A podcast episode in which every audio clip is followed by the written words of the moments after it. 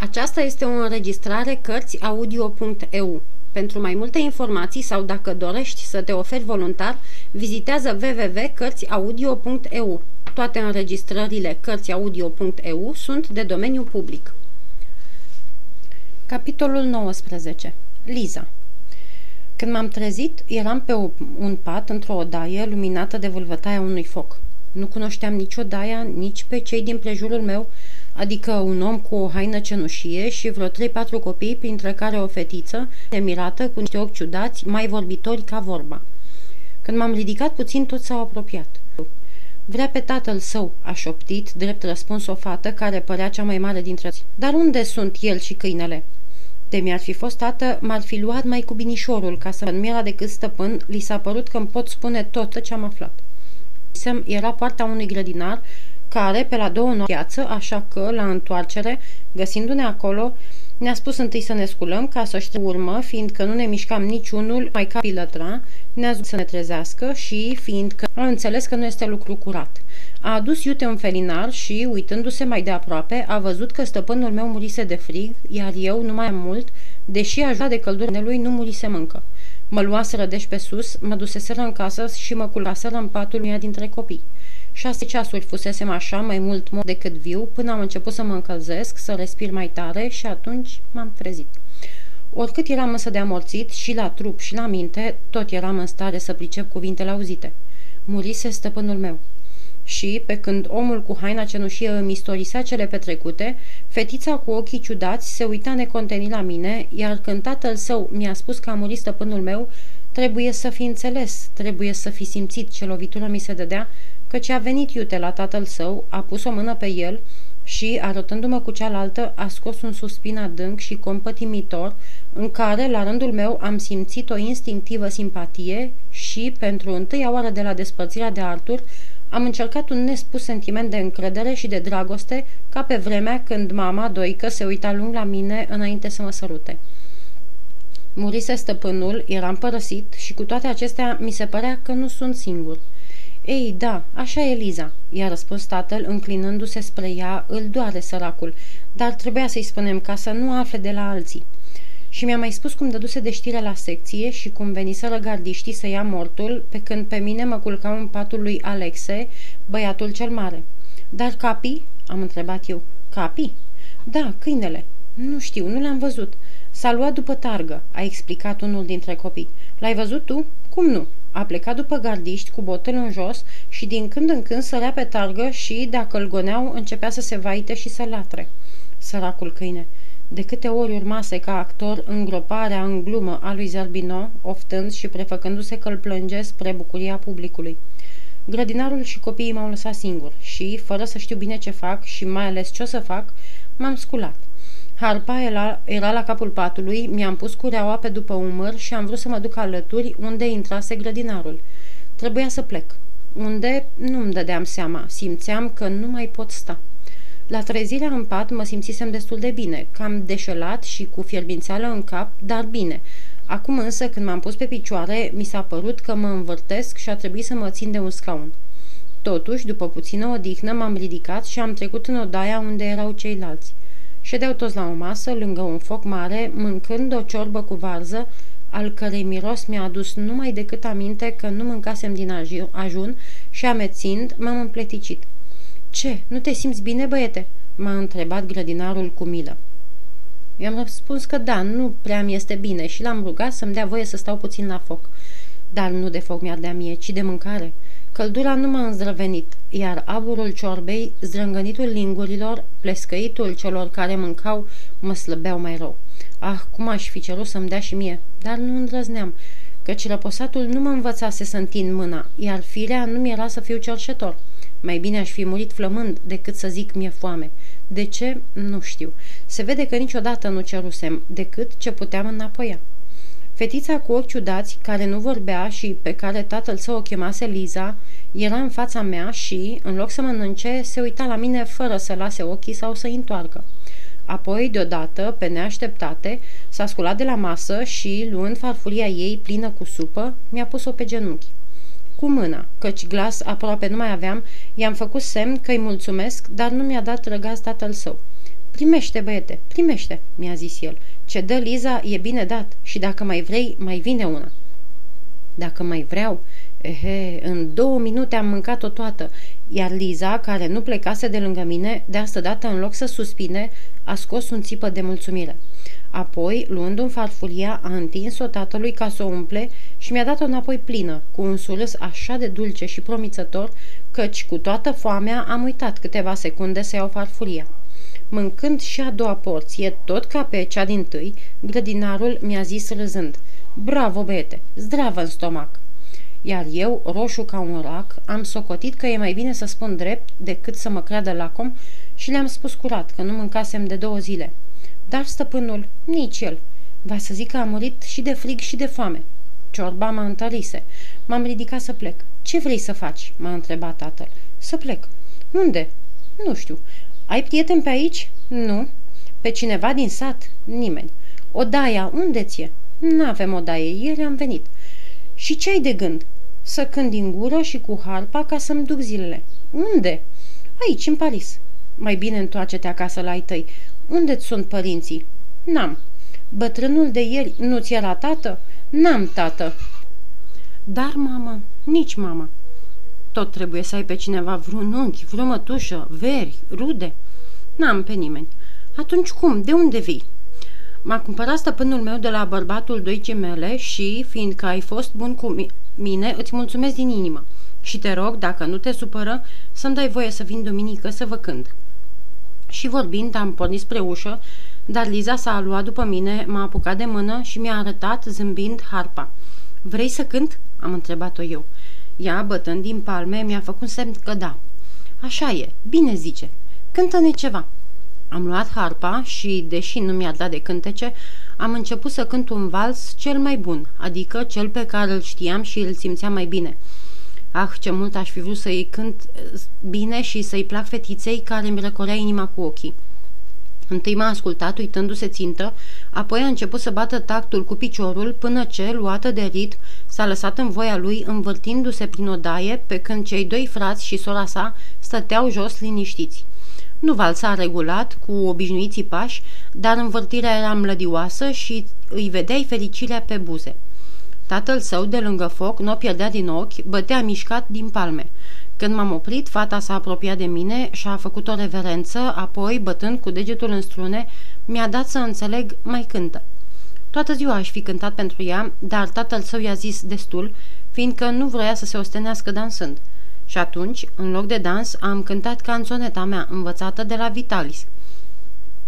Fereastră crudă, crudă fecioară, prevoi suspinum zadarnic zboară, care mi-a fost totdeauna cel mai drag cântec, cu dulceața și melancolia căruia îi înduioșam pe toți.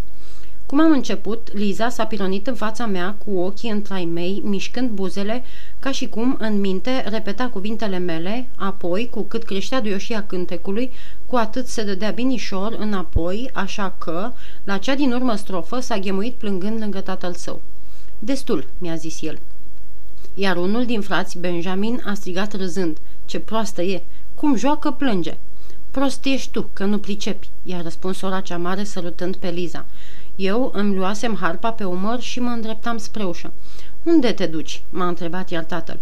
Plec." Ți este așa de dragă meseria aceasta? Dacă n-am alta, nu ți-e frică de atâta umblet?" Cine n-are casă, oricât noaptea prin care ai trecut trebuie să-ți fi dat de gândit. Negreșit că mi-ar plăcea și mie un pat moale și o daie încălzită. Ei, vrei să ți le dau muncind? Dacă vrei, rămâi aici la noi să lucrăm și să trăim împreună. Nu-ți făgăduiesc nici avere, nici trândăvie.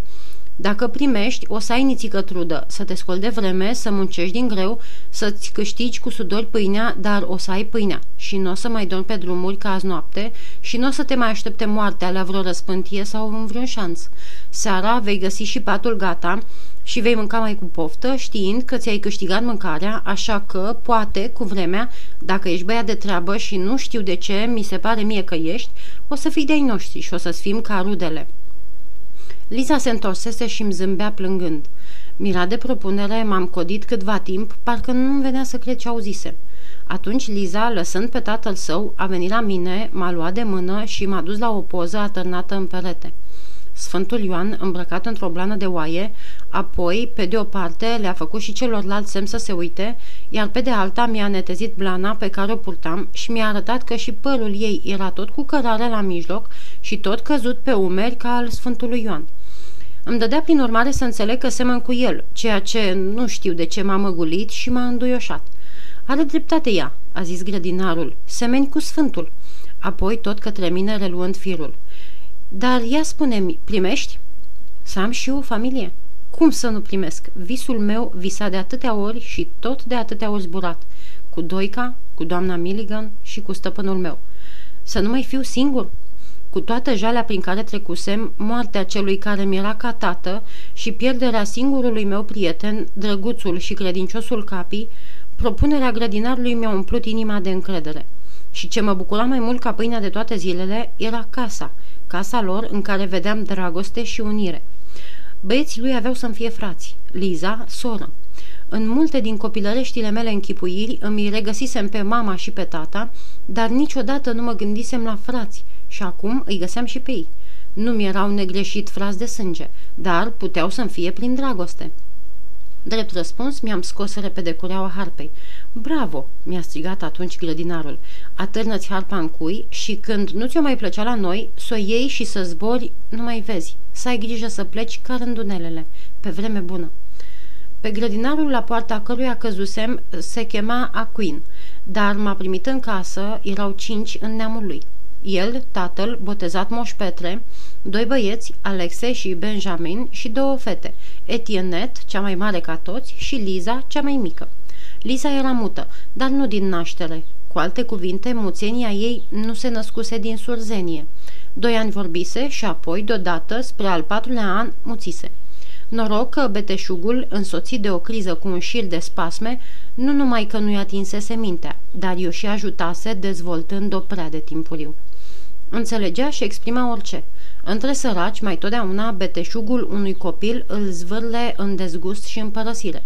Liza însă scăpase pentru că drăgălașa ei vioiciune și neasemuitea ei blândețe înlocuiau ce pierduse. Frații nu râdeau de ea, tatăl se uita la ea ca la Dumnezeu, iar sora ei o adora. Altădată, întâietatea nașterii era un noroc la cei bogați. Azi, între săraci, primul născut moștenește o grea povară. Doamna Quinn murise la un an după nașterea Lizei și de atunci Etienne, numai cu doi ani mai mare ca Alexe, luase loc de mamă. În loc să se ducă la școală, stătea acasă să gătească, să coasă și să poarte pe Liza în brațe. Uitaseră că e fata unuia și sora celorlalți, se deprinseseră să o ia drept slujnică de care nici nu se sfiau, de vreme ce știau că nu o să plece. Tot purtând pe Liza în brațe, târând pe Benjamin de mână, muncind toată ziua, sculându-se cu noaptea în cap ca să dea de mâncare bătrânului care pleca în piață, culcându-se târziu ca să lase tot în regulă, spălând rufele copiilor și udând și legumele vara, Etienet nici n-avusese vreme să fie copil. La 14 ani, fața ei era mai tristă ca a unei fete bătrâne.